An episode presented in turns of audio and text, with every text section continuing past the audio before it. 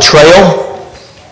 Uh, we're going to talk about abuses of all sorts, and there's going to be some generalization. We, we, generalizations. We have some young ears in here, and I do not feel the need in any way to be graphic or to be uh, some sort of a shock factor preacher at all.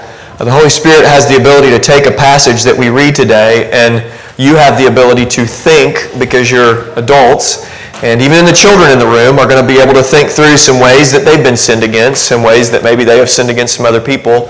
But uh, we're going to talk about some things that are hard this morning because it's uh, things in the area of our life that fit under the category of woundings. Woundings. We have all sinned against God and other people, but we have also been sinned against. Some of those painful realities of life, some of the things that we walk with all the days of our life that feel like we just feel like we can't shake have to do not with our sin against God or others, but have to do with other people's sin against us. And this morning, the passage is going to address some of those things. And so uh, we're going to need the help of the Lord to be able to navigate them. So, have you ever been lied to? You can participate in this. You've been lied to? I have. The statement, you misunderstood, can add so much pain because you know you didn't misunderstand the person is defending themselves by saying, It was you. Many leaders inflict pain by casting fault on the hearers rather than taking responsibility. And I think all of us, at one point or another, with people who are over us, have been wounded in those sorts of ways. Betrayal is painful. Anybody been betrayed? Somebody you trusted who betrayed you? Jacob, the deceiver, gets deceived, and Jacob, Leah, Rachel bear the brunt of Laban's sin. And we're going to see the pain of Jacob is unique to Jacob, the pain of Leah is, the, is unique pain to Leah, and the pain of Rachel is unique pain to Rachel. But it's all pain.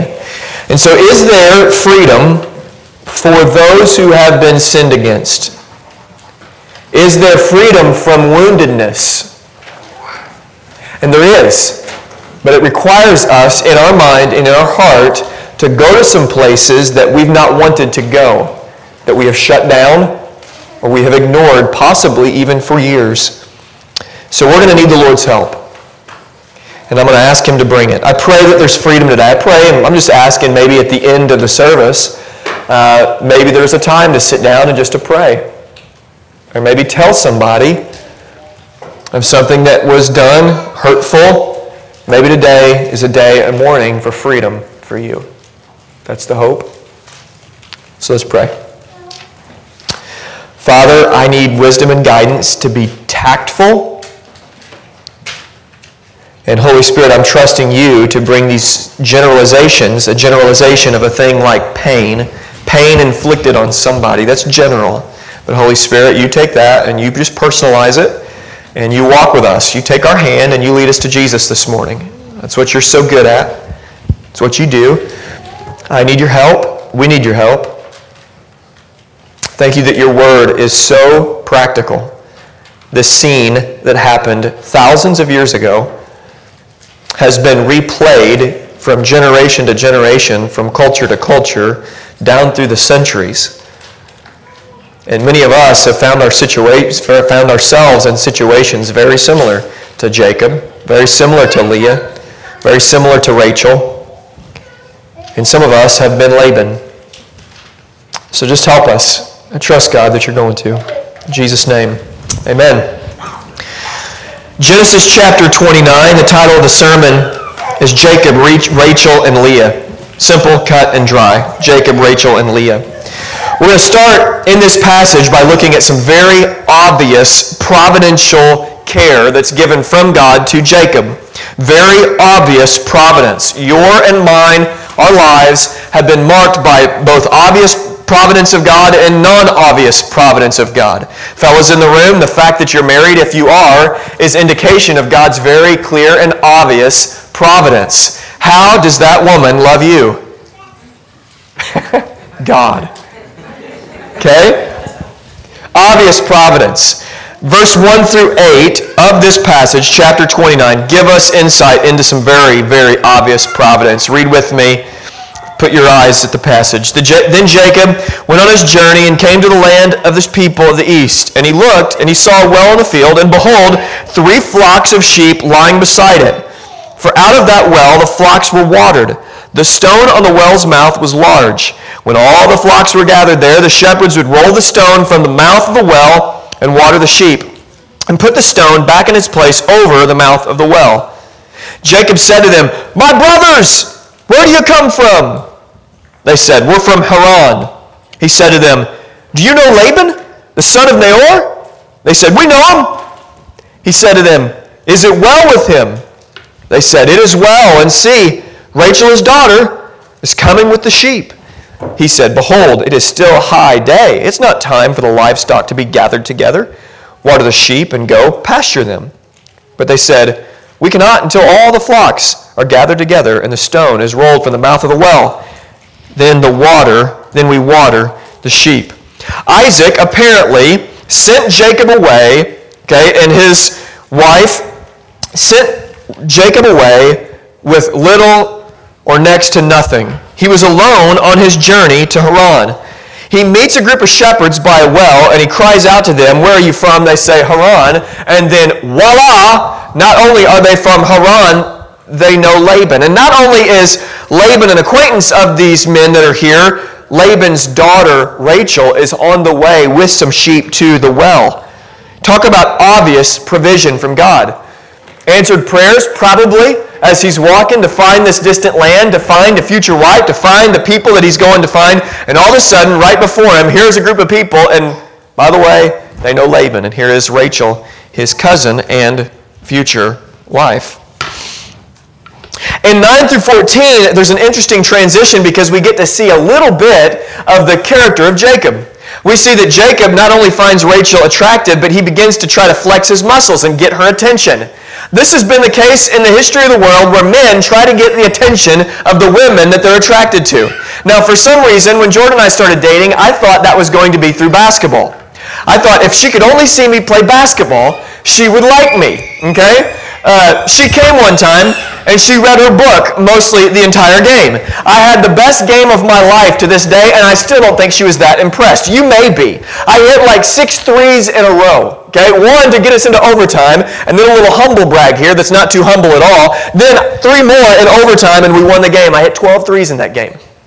Some of you may be impressed. Jordan, to this day, is not. Okay? Now, I don't know if Rachel was impressed by this, but I want you to see some of the character of Jacob here and the funny scene and how, again, from week to week, I'm, I'm wanting us to see how practical this is and how real it is even to our experience today. So look at verse 9. While he was still speaking with them, Rachel came with her father's sheep, for she was a shepherdess. Now, as soon as Jacob saw Rachel, the daughter of Laban, his mother's brother, and the sheep of Laban, his mother, Jacob came near and rolled the stone from the well's mouth and watered the flock of Laban, his mother's brother. Jacob then kissed Rachel and wept aloud. And Jacob told Rachel that he was his father, her father's kinsman, and that he was Re- Rebekah's son. And she ran and told her father. Now, every commentator that I read said that the, they were waiting for the rest of the shepherds to come because they needed help with this huge rock that was over the well. They needed help picking it up. And as soon as Jacob sees Rebekah, this beautiful, Rachel, this beautiful woman, what does he go do? Oh, we don't need five guys for this. Kind of untucks his shirt a little bit, goes over here. Hey, baby, check this out. Picks up this stone, rolls it away, and goes and kisses her a friendly salutation. This is not a Noah and Allie embrace from the notebook. Okay, this is a friendly salutation, but Jacob is trying to impress this woman with his strength. It's like he's flexing his muscles. It was like the, if I can only, sh- she can only see me play basketball. He is trying to impress her. Now, unfortunately, we don't know if Rachel's impressed or not. But we see a little bit of the character of Jacob, and it personalizes it for us. It shows us that there is at least some sort of pursuit that Jacob is on with Rachel. It's not simply an arranged marriage without affection. There's going to be here in a little bit seen affection. In fact, Leah, when she gets sinned against, she even weeps in the sermon next week because Jacob does not love her as he loves Rachel. There's feelings, there's emotion. It's not just stoic, I'm going to go find a wife without any emotions tied in. Jacob, we see, really wants to impress Rachel. Rachel goes, runs off, and tells Laban about Jacob. They're excited. Laban is obviously excited that Jacob is now here. This is his nephew, and he's arrived from, from the land that he came from. And there's a reunion, there's excitement. And in verse 19, 15 through 19, it's interesting because we see an arrangement that ends up playing out totally different from these verses. We see the arrangement is made, there is clarity, there's no misunderstanding here, there's no room for Laban to say, Sorry, you misunderstood. There is clear communication from both Jacob and from Laban about what his wages would be, Laban's wages would be, excuse me, what Jacob's reward would be for working for Laban. What is wages going to be? What is the agreement? Verse 15 and 19. Lay your eyes on there and let's read it together. Then Laban said to Jacob, Because you're my kinsman, you should, should you therefore serve me for nothing? Tell me, what shall your wages be? Now Laban had two daughters. The name of the older was Leah. The name of the younger was Rachel. Leah's eyes were weak, but Rachel was beautiful in form and appearance. Rachel was pretty, Leah was not as pretty. We won't call her U G L Y, but she was not as pretty as Rachel. Rachel pretty, Leah not so much. Jacob loved Rachel, and he said, I will serve you seven years for your younger daughter, Rachel. Pretty clear, right? Shouldn't be any confusion from Laban's side. Laban said, It's better that I give her, Rachel, okay, to you than I should give her to any other man. Stay with me. So Jacob served seven years for Rachel. And they seemed to him, speaking of the seven years, but a few days because of the love that he had for her. Verse 15 Laban suggests a payment. You shouldn't work for me for free. A laborer deserves his wages. So Laban asks Jacob, What do you want? Laban had means, he had resources. He could provide an adequate payment for the services of Jacob. Jacob comes back and he says, Here, here's what I want. I love your daughter, and I want her hand in marriage. Rachel's enough. I want her. No one else. I just want her. Verse 19, Laban clearly agrees. The two parties understand the agreement at the front end of the seven years.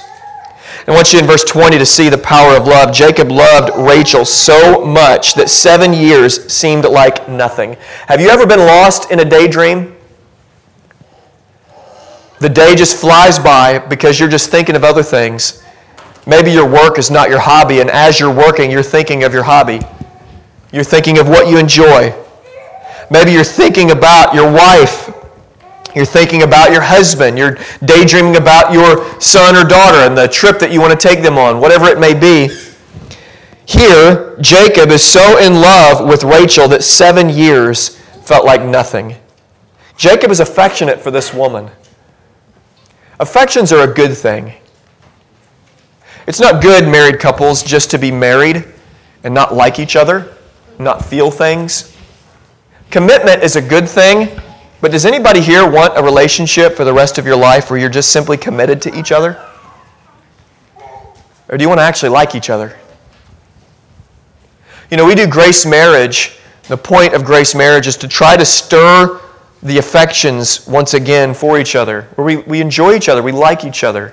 Go on dates, kiss, okay? Those are some good things enjoy each other. Think critically about how you can show the other person how you love them. These, these are things, I say this not as an expert. I'm a pilgrim on the way, like you. Man, there's no man in here that can come to me and say, listen, I'm going to show you how to be the best husband you can possibly be. I've got it down. I'm learning with you. But here's what I know. I want Jordanized marriage, and I want for you, your marriage, if you are married, I want it to be more than simply you're married and you're committed and things are okay. I want you to like each other. Fortunately, our marriages here seem to be doing okay. Our small group, we have talked through struggles. Our small group has been really open and honest about saying, hey, you know what, we were fighting on the way here. And you know, our small group has got pretty good. You can testify in our small group. We've gotten pretty good at noticing the couples who are fighting on the way. Right? Like you can just see, they're kind of marching up, they're separated from each other a little bit, and you can just kind of tell, like, you guys are mad at each other. Okay? So it's good to be able to recognize that and be honest about that, but this whole Jacob Rachel thing, we want that. And I think about James and Carol. I'll put them on the spot. You know what? It looks like you guys like each other. They just seem to like each other. And I pray that the older we get, and if you don't, if, if yeah, as you're not sitting together, there's their son and grandson. But if you know them, I, I admire that. I admire that because that's what I want for Jordan I as well as we get older. You see this real love, real affection in Jacob and Rachel.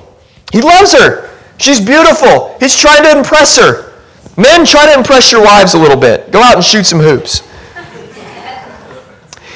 And we see this obvious providence how incredible is it, men, after you have prayed, if you're married, and, and, see God answer those prayers by bringing your wife into your life, and she actually likes you and you get married? That's obvious providence.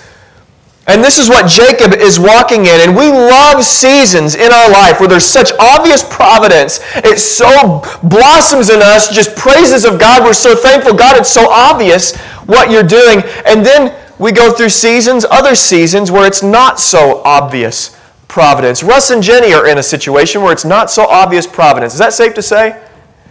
You're like, what the heck is going on? Right? And some of you may be in some seasons that it's not so obvious providence. God, what's going on? So we get to see Jacob walking in the care and the provision of God, and then we get to see Jacob, Rachel, Leah, and Laban, and we get to wonder, is there is God doing anything here? And this is what he steps into a new season, a different season. The seven years are up. Look at verse 21. Jacob said to Laban, Give me my wife that I may go into her, for my time is complete. So Laban gathered together all the people in the place and made a feast. But in the evening, he took his daughter Leah and brought her to Jacob, and he went into her. Laban gave his female servant Zilpah to his daughter Leah to be her servant. And in the morning, behold, it was Leah. And Jacob said to Laban, What is it that you have done to me? Did I not serve with you for Rachel? Why then have you deceived me? The deceiver gets deceived. Laban deceived Jacob. Verse 25 Behold, it was Leah. How devastating a scene. We just heard in verse 20 that he loved Rachel so much that the seven years felt like nothing. And then on the night of the wedding, after the party had raged on and on, and after apparently he got to the point where he was somewhat incoherent in his behavior, if that's the right word, if it's not, then so when he was not that sober, he was brought a wife, and it was Leah. This is the point of betrayal. This is the point of pain. There's an intimacy that happens here that's void of love. And if you ever have been in your life at a point of intimacy that was void of love, you, can re- you understand the pain that is inflicted upon you. There is a preciousness about certain kinds of intimacy that this scene is void of. The betrayal is real. The behold, it was Leah moment was there. What do you think Leah felt like seeing Jacob's reaction the next morning? Seeing him so frustrated, immediately walking out and going to set things straight with Laban. There's several angles to pain here. There's multi level, multi person pain.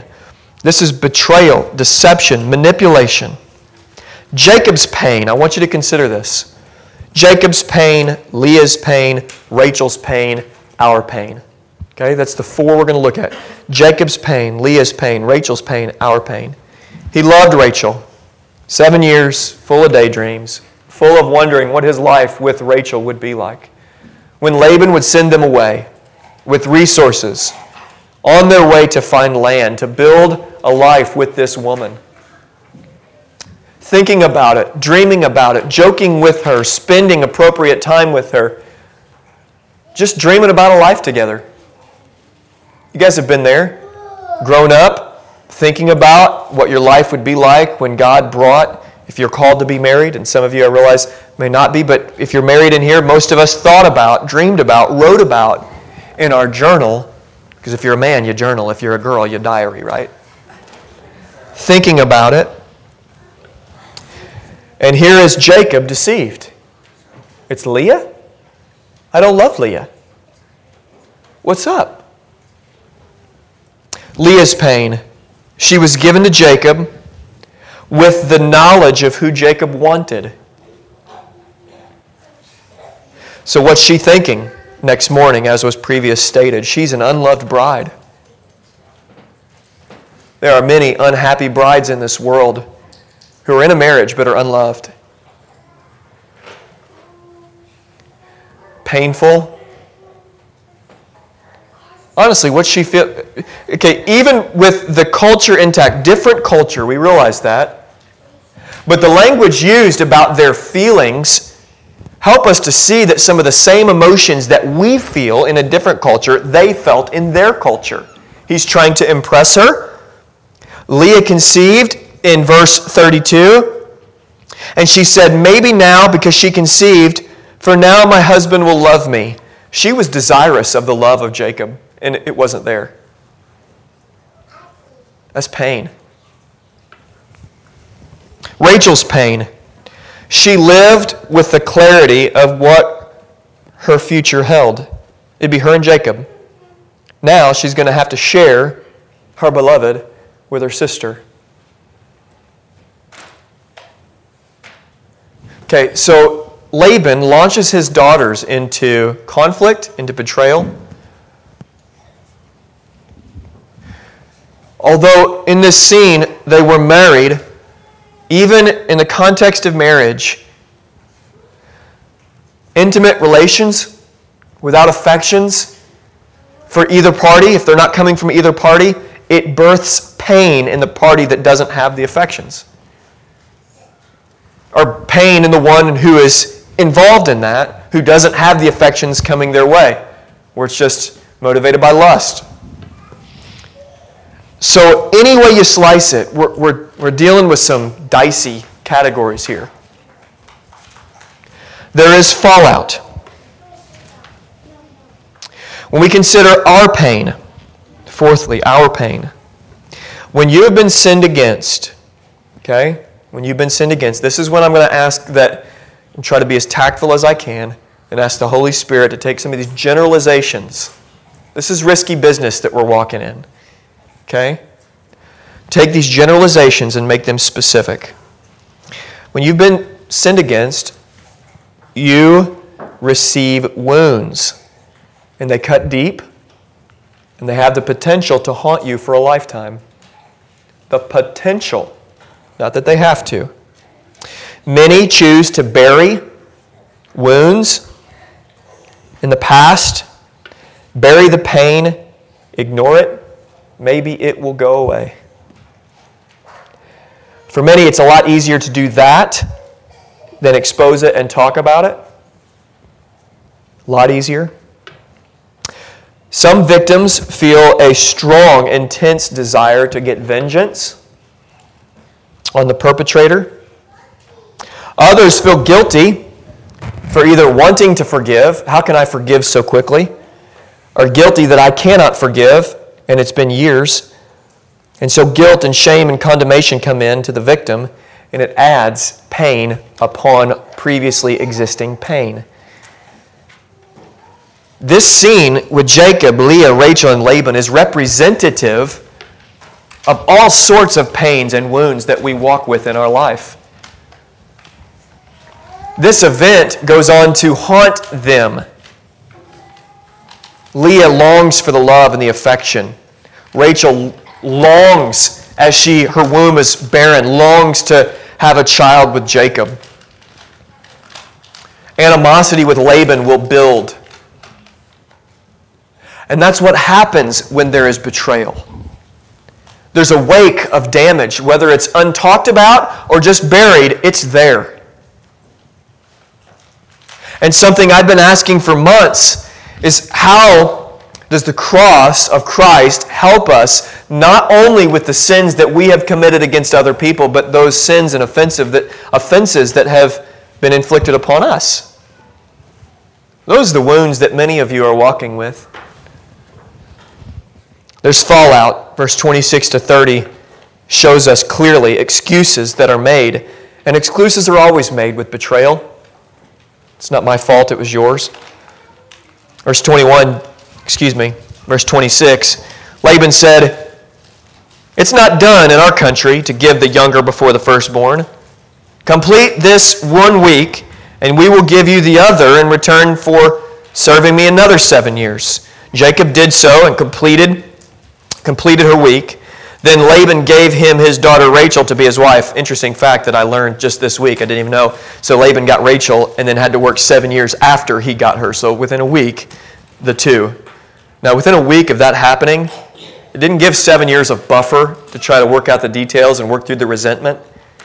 Talk about a complex home life. What do you think? Okay? Laban gave his female servant Bilhah to his daughter Rachel to be her servant. So Jacob went into Rachel also, and he loved Rachel more than Leah. A week apart, he loved Rachel more than Leah. Like these words are for us to say, even, even though that was culturally, the, it's different then, loving one more than the other. Can you imagine the drama in the household? It's just an awful scene. So Laban, and he served Laban for another seven years. Laban has a lame excuse. Oh, that's not how we do it here. But it was what was agreed upon, Laban. It's what we talked about. You shook my hand and looked me in the eye and said it was going to be Rachel. Can't you imagine a dialogue like that? Well, you can have Rachel too. Just work for me another seven years. Are you kidding me? Another seven years? Joyfully I served you all these years for Rachel? And you have the audacity to say to me, another seven? Now, clearly, that's not there. I'm a little ad libbing here. Jacob has to do it another seven years because of Laban's deception. Leah had to play second fiddle. Now, isn't it interesting? I find this so interesting that there's no consequences immediately given to Laban. Jacob has to serve his own consequences the consequences of Laban's sin. How frustrating. Laban, there's no consequence for you. You get a reward of my service for your deception against me. You get the reward of getting me free labor for your daughter. Jacob has to serve a sentence for somebody else's sin and the somebody else gets the reward. So there's a lot of ashes here. Is there anything going to rise from them? Out of the ashes we rise. What does Jacob do? We're, we're going to see some redemption here. We're going to see some help. What does Jacob do? Does he run? Does he hide? Does he retaliate immediately? Or does he move forward the best he could? His actions here are going to show us, it's going to point us to Jesus, and it's going to help us immensely this morning. Some of you, the wounds that you've been walking with for years, this morning is your morning. You've wondered, how will I ever get past this? How will I ever forgive this person? And this morning, this is it. This is it. Jacob served the sentence for the wrong that was committed against him. He takes responsibility for the sins of someone else. It's a foreshadow of Jesus yet again, a pointer to Jesus. We're going to consider God's unusual providence And Jacob only married Leah because he was sieved. But listen to this, listen to me. Leah had a son, her womb was open. And in spite of the unusual arrangement, she had a boy named J- Judah. And the line that would eventually lead us to Jesus would not come through Rachel, his beloved. It would come through Leah. The purposes of God, through the deceit, through the ashes, would roll on. Judah happened to be the son through whom the Messiah would come. In the tragedy, through the tragedy, would come the one who would wipe away the tears from the eyes of Jacob, Leah, and Rachel. The very one who today is comforting this crew, comforting this dysfunctional bunch. The very one who, as I said last week, did not and will not outsource the wiping away of tears, is the very one who's eternally comforting them. This tragedy was a tragedy. But like God always does, He has a purpose in it and through it. It was through Leah, it wasn't through Rachel, that the promises of God would come through. From one angle, the sins that were committed in this story from Laban that he inflicted upon his daughters and upon Jacob, they seem so arbitrary, pointless, purposeless. The week after, I'm sure there were questions in the house of why do things have to be the wings that way they are? From another angle, though, we see God is working redemption through the story. So, what about us?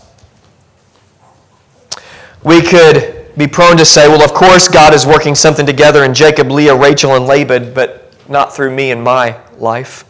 What do I matter? Of course, the patriarch Jacob and the purposes of God to bring about a Messiah, God is intimately involved with that. But the Messiah has already come. What is God doing in my pain? What about the arbitrary sin that was committed against me? Is there any purpose? The tears you cried, the questions that you threw at the Lord and others, the pain that is buried? And talked about to no one? What about me? So I want to offer to you some freedom this morning, but it's going to hurt for a second. And I want to take you to the bottom, at the very bottom, and it's going to feel painful because it's going to feel like it's adding insult to injury. It's going to feel like, all right, well, I've been sinned against, and now I've got to think about this, and it, hang with me. I want you to go back to the place of pain.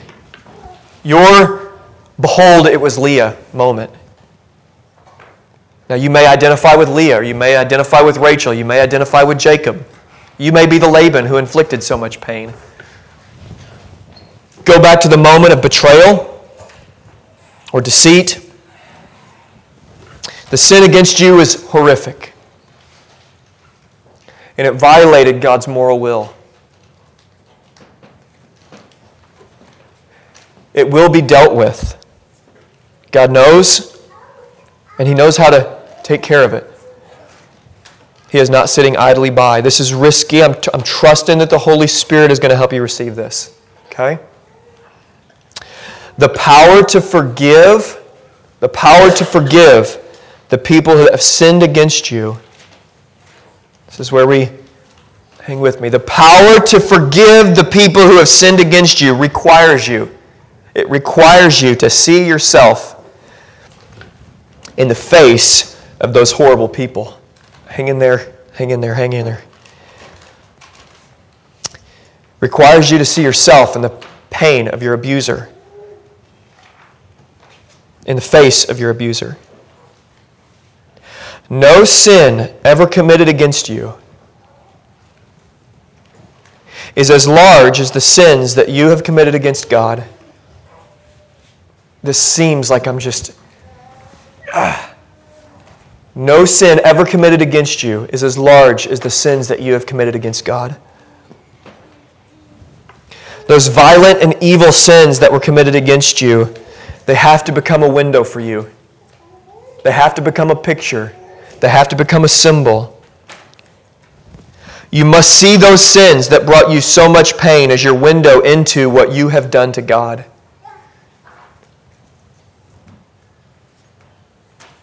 Our sin against God is greater than any sin ever committed against us.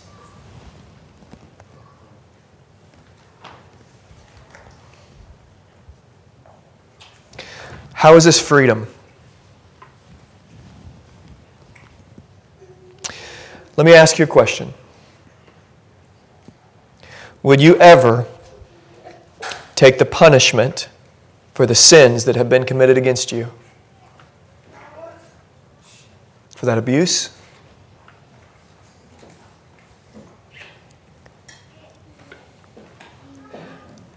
I mean, not only would you have to deal with the pain and the shame of being mistreated, but would you willingly expose yourself to the world, what happened to you, and then somehow take the place of the abuser and feel the double shame of not only being the one sinned against, but then saying, I'm going to take the place of that person, and then having the world look at you as an abuser, or as a cheat, or as a liar, or as a betrayer.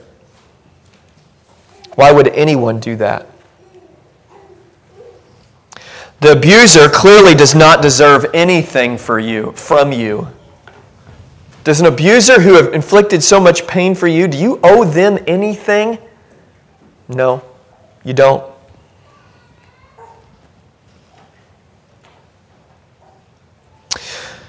The world would look on you and you would feel double shame if you were to do something that audacious the shame of being the victim and the shame of being the abuser. Would you come up with a plan that included, the innoc- included innocence and purity being counted to your abuser? Come up with a plan of having the world look at your abuser and applaud their wonderful, beautiful, righteous life? No. Would you willingly take the shame of being counted as the abuser? So here's the offer freedom. Okay? God, the innocent party, God, the innocent party, sent his very own Son to a world full of people who sinned against him. We are the perpetrators. We are the violent. We are the abuser. God owed us nothing. Owed us nothing. Yet Jesus came for us the party who was a sinned against, he was sinned against, came to be counted as the sinner to die in the place of sinners, carrying their shame, so that sinners could be counted as righteous and be set free. Now, if you understand God's work for you, your sin against him, the power to forgive those who sinned against you, to release them to the Lord and say, God, I trust you with that perpetrator. I trust you with the Labans in my life, and I trust you with the Jacobs or the Leahs or the Rachels, those who have betrayed me. God, I trust you, and I'm going to release this situation to you. Power to forgive those who sin against us is directly related to our understanding and our experience of God's forgiveness of us. And if you understand how mighty God's forgiveness is of you, if you press into that, your hands can loosen a little bit. You can start to actually feel forgiveness in time, even for those who have sinned against you. And as Jacob served the sentence for Laban's offense, and Laban received a reward even though he was the perpetrator. So Jesus served the sentence for our offenses. He carried our shame even. So we have an opportunity this morning to worship Him. The one who knows, the one who cares, the one who walked up a hill in Calvary and not just died for your sins, but carried your shame. And He was exposed as one who was counted not only as a victim, but as a perpetrator.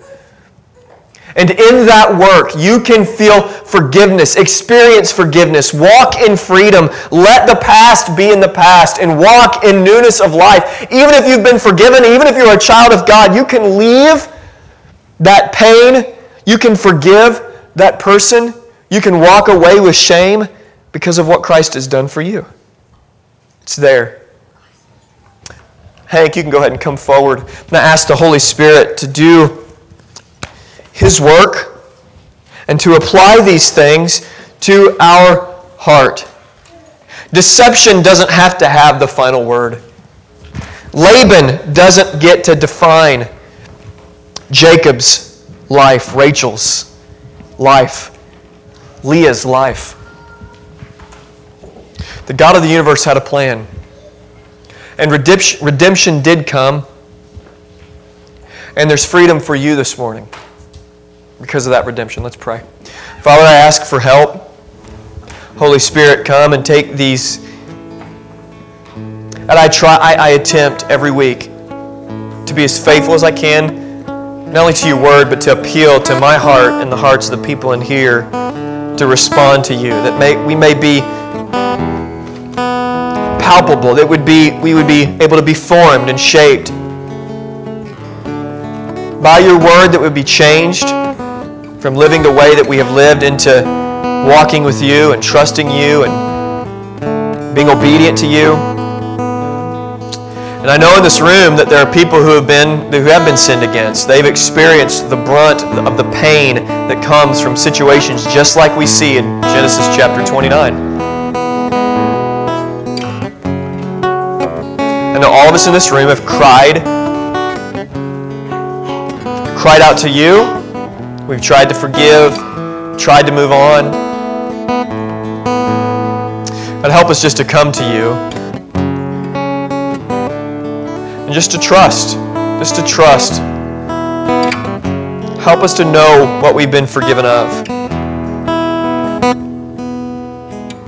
Holy Spirit, just point us to Jesus. I trust. Heavenly Father, that you're gonna that you're gonna work. Jesus, in your name we pray. Amen.